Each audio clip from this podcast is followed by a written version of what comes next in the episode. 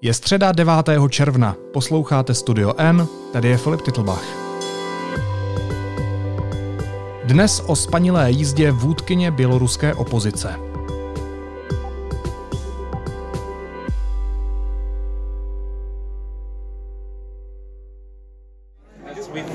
Здравствуйте. Здравствуйте. Меня зовут Петра. Я вас недолго задержу. My za vámi sledím už dávno.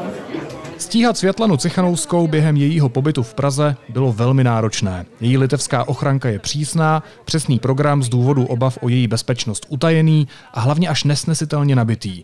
Nakonec jsme se v hospodě na kampě k rozhovoru dopracovali. S vůdkyní běloruské opozice mluvila reportérka deníku N Petra Procházková. Petro, vítej, ahoj. Ahoj, dobrý den. Já musím říct, že po těch dvou dnech nevypadáš úplně čerstvě.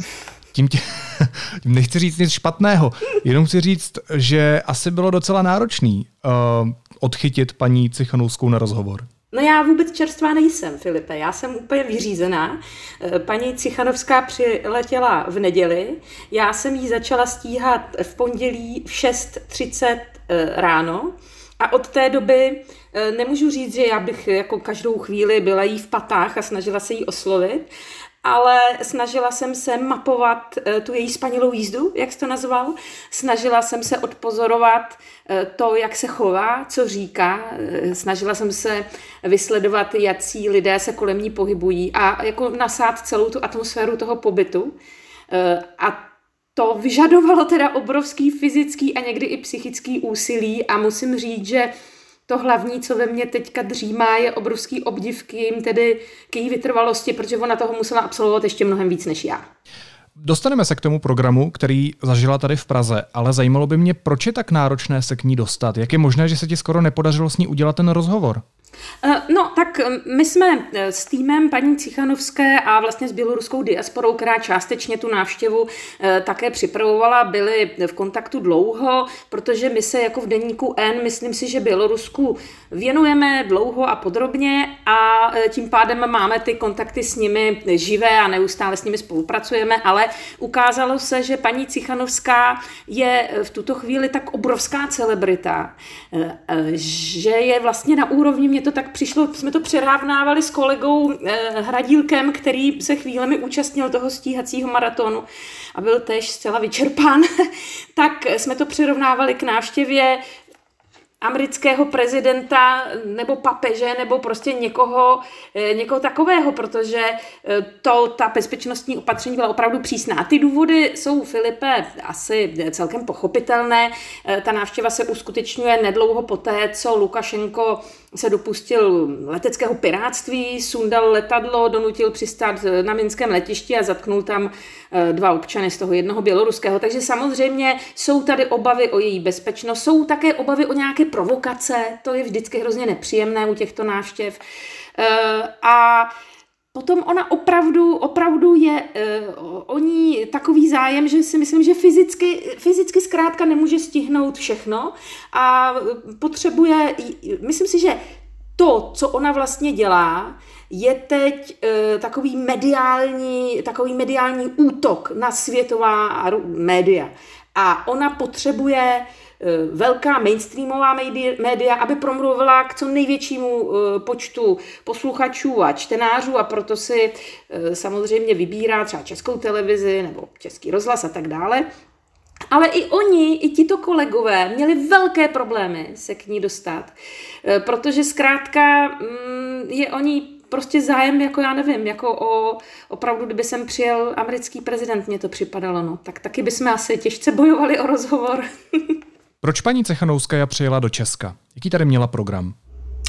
Paní Cichanovská podniká v poslední době takovou diplomatickou misi, jede tam, kde jí pozvou a kde jí pozvou na dostatečné úrovni, protože ona potřebuje Eh, zvedat to téma běloruské ze země. Všimni si, že ještě před tím incidentem s letadlem a se začením eh, Pratasjeviče se ani u nás, ani nikdy jinde ve světě téma Bělorusku zas tak často neobjevovalo. Zdálo se, že je to taková zapomenutá revoluce, ale pro Bělorusy to není zapomenutá revoluce a oni musí vymýšlet neustále něco, eh, co přitáhne pozornost eh, k jejich eh, tématu, k jejich osudu, k tomu, co se prostě v Bělorusku děje.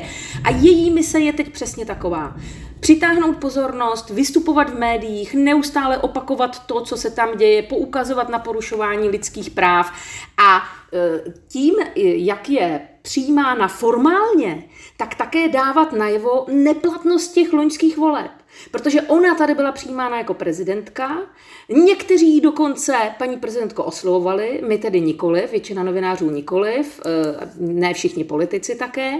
A ona, ona tím demonstruje, eh, že eh, ty loňské volby neplatí a že Aleksandr Lukašenko již není ve světě uznávaným prezidentem Běloruska. Takže to jsou takové dvě mise, které ona v tuto chvíli plní.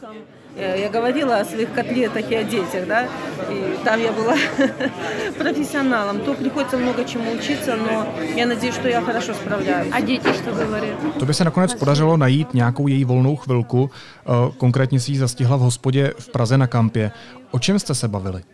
No, ono to má takový jako docela zajímavý kontext. Já jsem s ní poprvé mluvila eh, v Senátu v pondělí ráno, eh, kde eh, měla krátké vystoupení a potom jsme měli poměrně malé množství novinářů, mělo možnost se jí ptát na různé věci. Tam jsem jí položila několik takových, jako bych řekla, politických otázek a bylo mi jasné, že tudy cesta nevede k jejímu srdci, protože ona není příliš zdatný řečník. Myslím, že si to můžu dovolit dovolit říct, protože těch projevů jsem slyšela v poslední době mnoho a oni se vlastně ty, ta témata neustále opakují.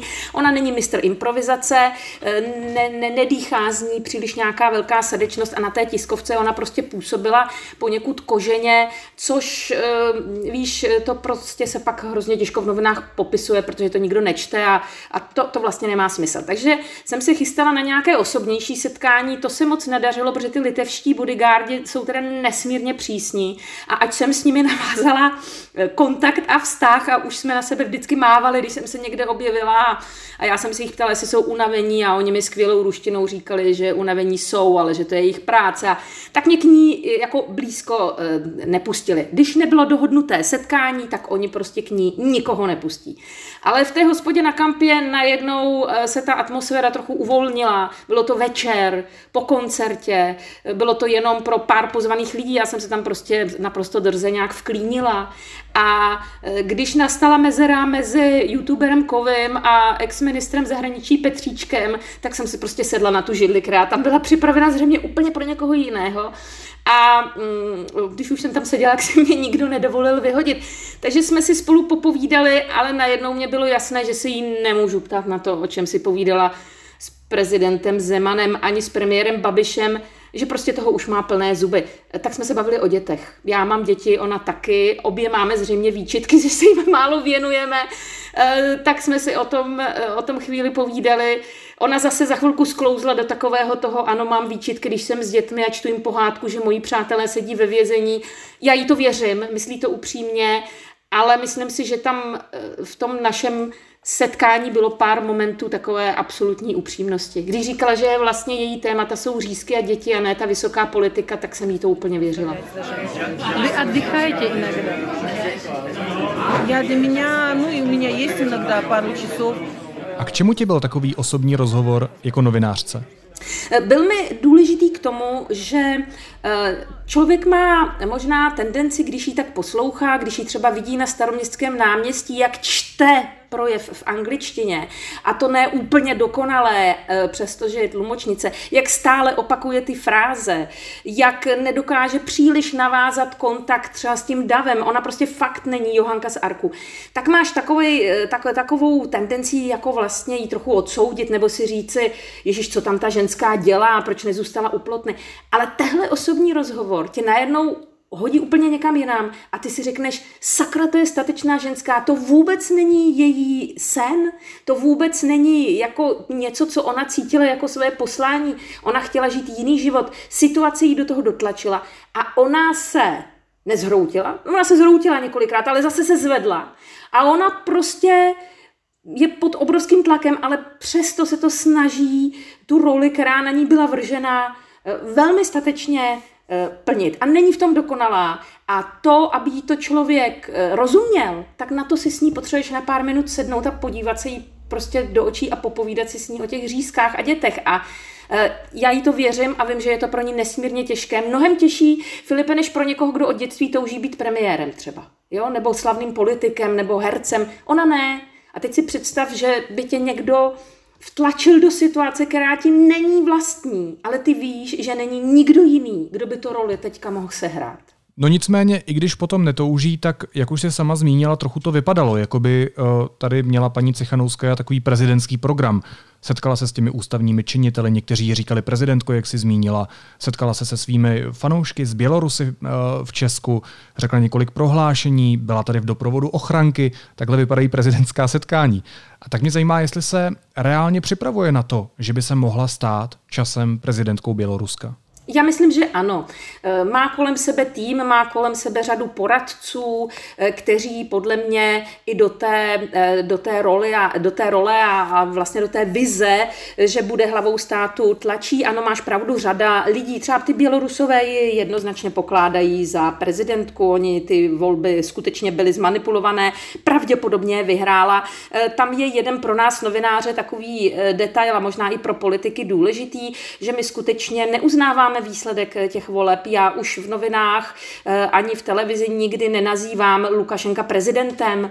Eh, on prostě z našeho pohledu prezidentem už není, ale mm, jak se je, je, je komplikované trošku jí nazývat prezidentkou, protože pokud pokládáme ty volby za neplatné, tak v nich nikdo nevyhrál a měly by být uskutečněny nové volby. Myslím si, že ona také a její tým chápe, že její mise je jakoby dovést tu zemi k novým prezidentským volbám volbám. Ještě přednedávnem ona tvrdila, že e, pokud by se těch prezidentských voleb účastnili ti původní kandidáti, kteří dnes sedí ve vězení, tak ona by se jich neúčastnila. Že ona vlastně nese jakousi misi pouze k uskutečnění těch e, nových svobodných voleb, které chce, e, chce zaštítit.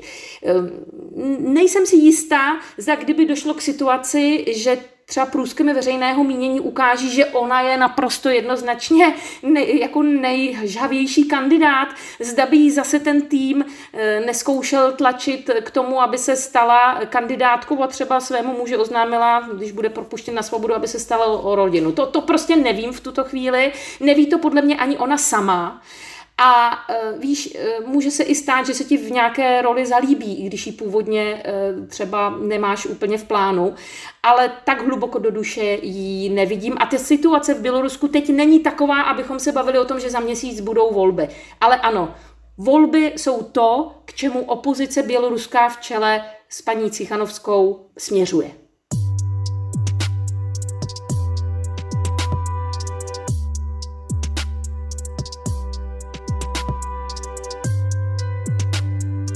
Počkej, kdybych se tě jako dítě zeptal na úplně banální jednoduchou otázku. Petro, kdo je prezidentem Běloruska? Tak mi odpovíš co? No, to vůbec není banální otázka, protože já si myslím, že ta země nemá teď právoplatného vůdce. Je tady uh, lídr uh, Aleksandr Lukašenko, který, který má formální moc opřenou o bezpečnostní složky a státní aparát který je k němu loajální, protože mu vlastně v tuto chvíli nic jiného nezbývá. A pak je tady opozice a velká část eh, běloruských občanů, která opozici podporuje. A opozice vygenerovala zatím vůdkyni Cichanovskou. Ale těch potenciálních třeba kandidátů na hlavu státu je v běloruské opozici více a myslím si, že kdyby hypoteticky teď padl režim, říkáme tomu režim Alexandra Lukašenka, že nebude paní Cichanovská jediným eh, kandidátem opozice na prezidentský trůn. Já si myslím, že prostě mohou být státy, které eh, zákonného vůdce v danou chvíli nemají a to si myslím, že je případ Běloruska. Paní Cichanovská se stala přinejmenším v tom západním světě takovou oficiální nebo nejviditelnější tváří běloruského odporu právě vůči režimu diktátora Alexandra Lukašenka. Ale jakou pozici má dneska doma? Já si myslím, že eh, opravdu si ji lidé eh, váží, protože eh, ona je v těžké osobní situaci, její manžel je vězněn, ona má dvě děti, které žijí v Litvě a ona se jim, a to mi sama vyprávěla, vlastně nemůže úplně věnovat tak, jak by chtěla. Celý ten její osobní život padl za oběť té politické misi. Takže já si myslím, že se jí lidé váží a že ti, kteří podporují Lukašenka, tak si samozřejmě oni myslí, že je agentka placená západem, respektive spojenými státy. Takhle je ta běloruská společnost rozdělena, ale těch lidí, kteří dnes jednoznačně podporují Lukašenka, je opravdu méně, než bylo před rokem. Zcela určitě. Eh, je těžké se odvolávat na sociologické průzkumy. Ví, že v těchto zemích se ty sociologické průzkumy prakticky eh, nedají, nedají dělat eh, s nějakým relevantním výsledkem, ale ty odhady různých běloruských sociologů hovoří o 20 až 30% občanů, kteří stále by dali přednost před nějakým opozičním lídrem nebo před paní Cichanovskou e, Lukašenkovi. Takže pořád tam je dost lidí, ke kterým by měla opozice paní Cichanovská zvlášť najít nějakou cestu. To, to si myslím, že je ještě jejich velký úkol, nejen hovořit tedy s námi, Evropany, kteří máme zcela jasno, ale obrátit ten hlas k těm lidem, kteří ještě nemají úplně eh, úplně jasno v tom, co se děje v Bělorusku a kam by chtěla, chtěla opozice, aby Bělorusko směřovalo. No a jak ona sama tu situaci doma, to znamená v Bělorusku, popisovala tady v Praze? Jaký vzkaz nám tady nechala? Co si podle ní a podle jejího týmu mají po téhle návštěvě Češi zapamatovat?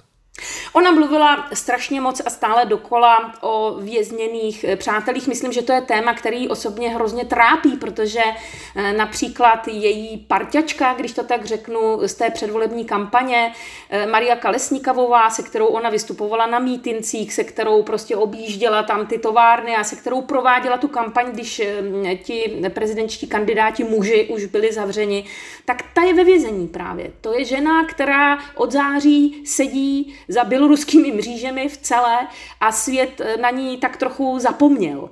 A já si myslím, že to Světlanu Cichanovskou trápí, že spousta jejich přátel je zavřená a také ona v těch projevech to neustále eh, opakovala. I v tom Senátu dnes, i předtím.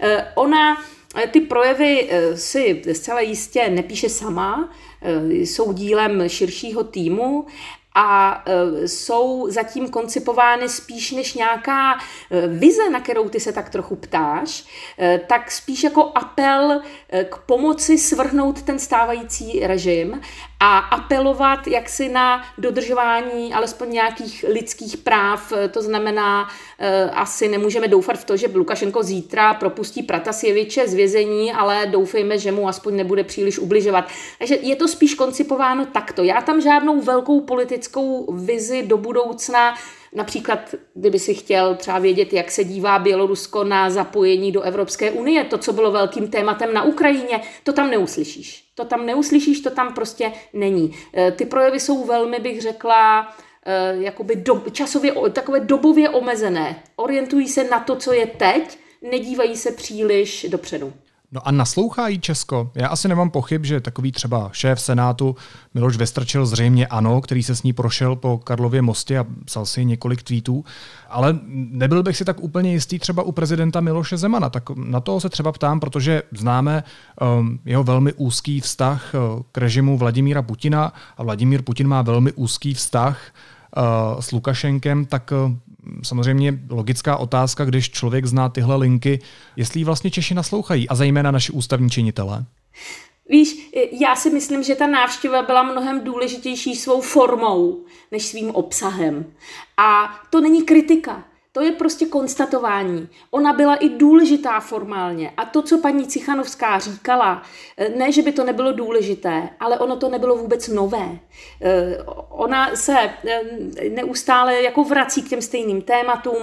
Myslím si, že by si, kdyby se teď zeptal třeba účastníků té demonstrace na staroměstském náměstí, která byla v pondělí, co tam vlastně paní Cichanovská říkala, že ti málo kdo dokáže něco konkrétního sdělit, ale všichni všichni ti řeknou, jak byla oblečená, jak se chovala, že měla tu ochranku, která k ní nikoho nepustila, eh, že šla pěšky eh, z univerzity a pak nasedla do aut, která byla chráněna obrovským prostě počtem eh, policejních aut i motorek. Prostě tyhle okolnosti, právě ta formální stránka toho přijetí jsou možná vlastně důležitější než to, co ona ona tady říkala. A tak to bylo, pokud vím, i v těch jiných zemích, které navštívila a také navštíví. A já si myslím, že si toho i ten její tým je, je vědom a proto oni jsou velmi vděční za formální stránku té návštěvy v České republice, protože přijetí panem prezidentem Zemanem a přijetí premiérem Babišem, který přednedávnem vlastně odmítl na té schůzce Vyšegrádské čtyřky eh, přijmout, tak znamená, že její status je hodně vysoko. A o to šlo. To je jediný vzkaz světu i Čechům.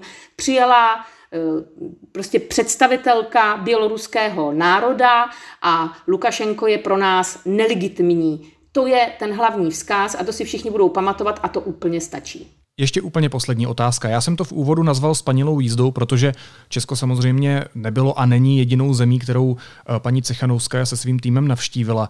Zajímá mě, kam má namířeno teď, kam odletí z Prahy. Ať, ač to vypadá jednoduše, tak je to velmi zajímavá otázka, protože eh, ten její program i tady u nás v České republice byl částečně tajen právě z bezpečnostních důvodů a eh, to, kam letí, se neustále měnilo. Já si myslím, že to je matení stop. Nejdřív se hovořilo o tom, že poletí do Spojených států, teď se mluví o Německu, ale o řadě věcí se dozvíš až ve chvíli, kdy už se konají nebo kdy se dějí, eh, protože ten tým eh, paní Cichanovské opravdu nemá zájem a ty, hlavně ty bezpečnostní služby, které se teď starají o ní, velmi bych řekla pečlivě, pravděpodobně tedy já jsem potkala samé litevské bodyguardy kolem ní, eh, tak oni vůbec nechtějí, aby se ten program nějak příliš dopředu šířil a zveřejňoval. Nechme se překvapit. Já si myslím, že míří do Německa. Myslí se reportérka deníku N Petra Procházková. Petro, moc ti děkuju a měj se hezky. Ahoj. Děkuji ti, ahoj, krásný den. A teď už jsou na řadě zprávy, které by vás dneska neměly minout. Zemřela televizní, filmová a divadelní herečka Libuše Šafránková. Bylo jí 68 let. Serveru CNN Prima News to potvrdil její syn Josef Abraham. Lidé Šafránkovou znali z pohádky Tři oříšky pro popelku a hrála v desítkách filmů a pohádek. Opozice přestane ve sněmovně blokovat tzv. Lex Dukovany, pokud vládní koalice podpoří pozměňovací návrh, který vyloučí účast ruského koncernu Rosatom. Opozice se na tom dohodla s ministrem Havlíčkem. Knihou roku a hlavním vítězem cen Magnézia Litera 2021 se stala publikace anglisty a překladatele Martina Hilského Shakespeareova Anglie. Česko neuznává očkování, které lidé dostali ve Spojených státech. Úřady dávají neformální radu, aby se Češi nechali naočkovat doma znovu. Stát naopak uznává očkování ze zemí, jako je Slovensko nebo Maďarsko. Přijatelný je tedy Sputnik V i Sinopharm a investigativní skupina Bellingcat vypátrala přítomnost ruských agentů FSB v blízkosti spisovatele Dmitrie Bykova krátce předtím, než upadl do kómatu s příznaky otravy v dubnu 2019. Operativci postupovali podobně jako v případu Alexeje Navalného.